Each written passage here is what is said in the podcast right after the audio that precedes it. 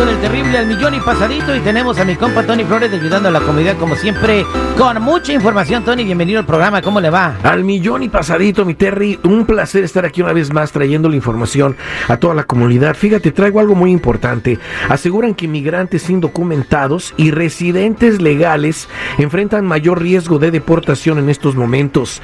Te traigo algo del abogado Hugo Vera, destaca que los inmigrantes indocumentados y residentes deben ser cautelosos con sus antecedentes penales y, llenan, y llenado de formularios, porque ya que cualquier error que pudieran cometer los puede enfrentar a las autoridades inmigratorias, Terry, y a una posible deportación. Y han de decir, ¿y por qué los residentes? Bueno, porque están básicamente aquí como huéspedes. Entonces también están sujetos a, a ese tipo de deportaciones. Hay dos situaciones en particular que son muy comunes. La primera es cuando se comete algún crimen, ya sea de violencia intencional, violencia doméstica, posesión de drogas o armas de fuego, todo ese tipo de crimen, Terry, conlleva a una deportación tanto para un indocumentado como para un residente legal. ¿eh? También cuando un inmigrante archiva alguna aplicación de petición al Servicio de Migración o cualquier aplicación donde están checando cajas, donde dicen que fue ciudadano anteriormente y todo eso, eso puede, puede provocar eh, un, pues, un crimen, ¿no? O ya, ya lo categorizan ellos como,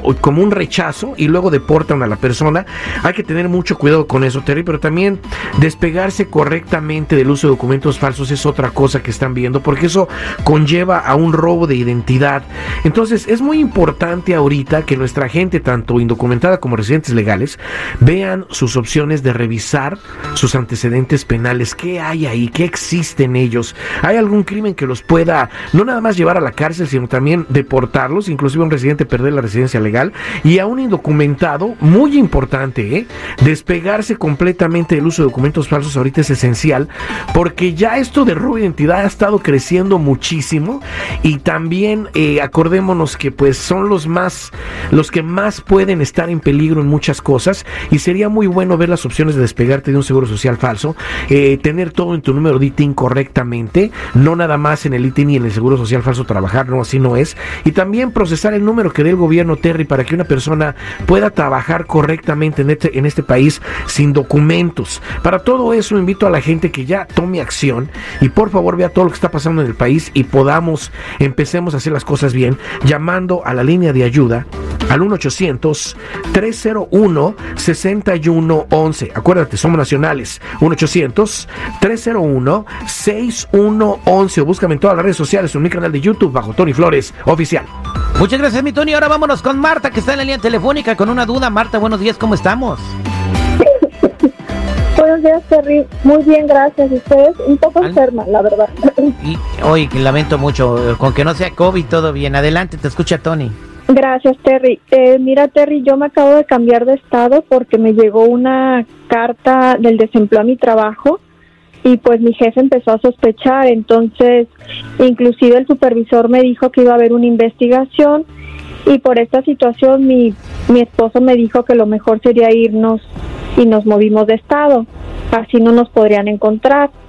Entonces, Terry, ahorita estoy aplicando en un trabajo y estoy usando el mismo número, pero cambié el último el último número. Esa fue la, es la única diferencia que hice.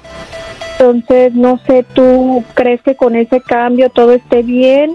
Es el único número que tengo para trabajar, Tony. No sé, ¿me pueden decir qué puedo hacer?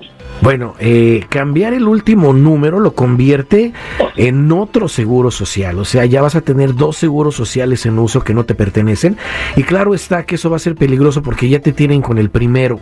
Si ya tienen una investigación con el desempleo es porque el dueño de ese seguro social está pidiendo desempleo y ahora se dan cuenta que otra persona lo está haciendo.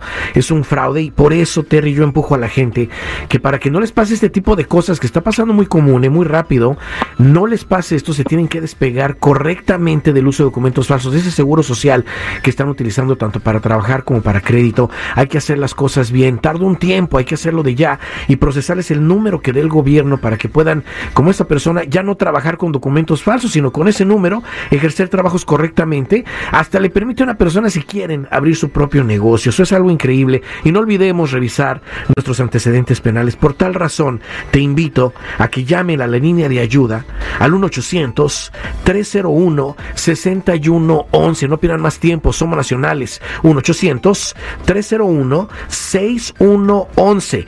O búscame en todas las redes sociales, en mi canal de YouTube bajo Tony Flores Oficial o métete a ayudando a la comunidad.com. Muchas gracias, eh, Tony. Que tengas buena mañana. Igualmente, mi Terry, aquí me quedo atendiendo llamadas.